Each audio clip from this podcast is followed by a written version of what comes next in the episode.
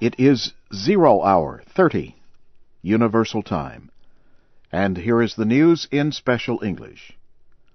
Witnesses in western Libya say rebels have taken control of a border crossing with Tunisia after fierce clashes with pro-government forces. Tunisia's state-run TAP news agency says 13 Libyan soldiers crossed into Tunisia where they were detained. Several news agencies have reported witnesses as saying as many as 100 soldiers loyal to Libyan leader Muammar Gaddafi fled into Tunisia and surrendered. Government forces remain in control of the main border crossing to the north. Also Thursday, fighting continued in Misrata. A day earlier, two Western members of the media were killed during heavy fighting in the city. The American Defense Secretary says a stronger effort against the Taliban has driven them from areas they have controlled for years. Robert Gates said that if Allied forces prevent the Taliban from retaking those areas this summer, a turning point will have been reached in the war.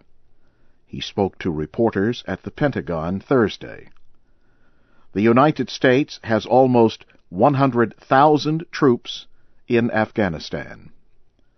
President Obama has promised to begin withdrawing some of them in July. The head of Pakistan's army has rejected American suggestions that Pakistan is not doing enough in the war on terrorism. General Ashfaq Kayani said Pakistani efforts show the country is serious about defeating militants. The general spoke after meeting with the visiting top American military officer, Admiral Mike Mullen. On Wednesday, Admiral Mullen said some members of Pakistan's military intelligence agency are working with Haqqani network militants fighting in Afghanistan. Pakistan has denied any relationship with the Al Qaeda linked group. This was the first time a top American official has publicly connected Pakistani military intelligence officers with the group. Ugandan police have arrested opposition leader Kizza Besigye for the third time this month. Mr. Besigye was trying to lead a protest in the capital Kampala against increasing fuel and food prices. Police charged him with illegally leading a protest. He was ordered to remain in jail until at least April 27th. The protest was the fourth gathering he had organized to criticize transportation costs he has urged people in the capital to walk to work instead of driving. Police fired tear gas to stop the protest. Mr. Besigye ran for president in February. He came in second, but far behind President Yoweri Museveni. It was the third election he has lost to Mr. Museveni. Nigerian officials have announced election delays in Kaduna and Bauchi states because of security concerns. The elections for governor will be delayed by two days. There has been deadly rioting in the two mostly Muslim states since Goodluck Jonathan won the presidential election. He is a Christian. His opponent is a Muslim. Hours before the delays were announced, Mr. Jonathan told the nation that the elections to decide state governors would take place as planned next week, despite the riots. Experts say these elections could be the most violent. State governors in Nigeria control large budgets and help make government policy. The International Criminal Court said Thursday it is investigating whether it has power to deal with crimes committed during violence after the presidential election. You are listening to the news in VOA Special English. In Turkey, the top election agency has changed its disputed decision to block 12 pro-Kurdish candidates from June elections.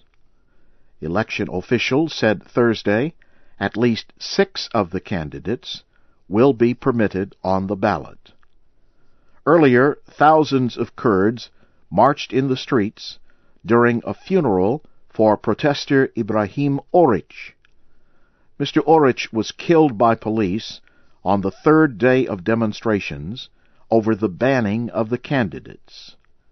Hundreds of police were present as his body was taken from a Muslim religious center in Diyarbakir to Bismil to be married.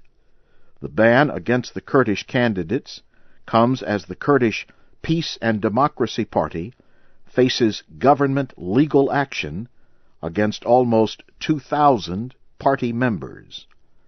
They are accused of supporting militant Kurdish separatists. Shipping companies are reporting violence at the port in the Chinese city of Shanghai.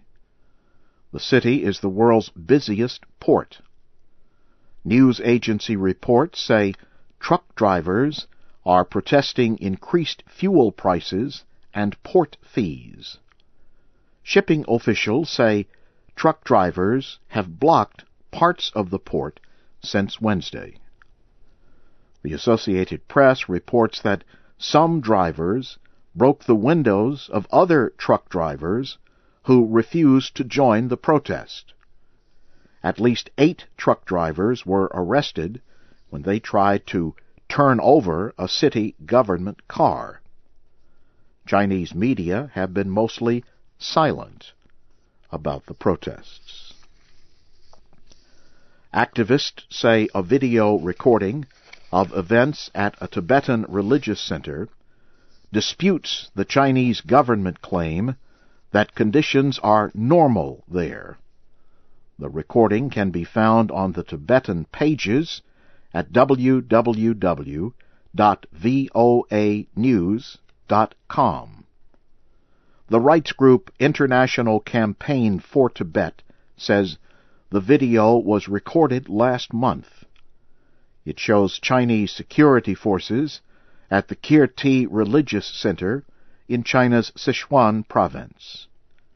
It also shows a young Tibetan religious worker covered with burns.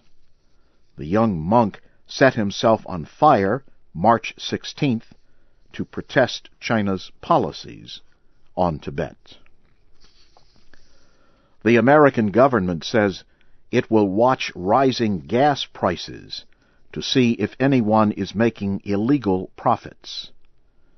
The top government lawyer, Attorney General Eric Holder, said Thursday that officials from government agencies would look closely for wrongdoing. He wants drivers in America to be confident that they are not paying more for gasoline because of crimes. He said, when drivers are harmed by unlawful acts, governments should act quickly. And now, briefly, here again is the major news of the hour. Rebels in Libya have taken a border crossing from Libyan forces near the border with Tunisia.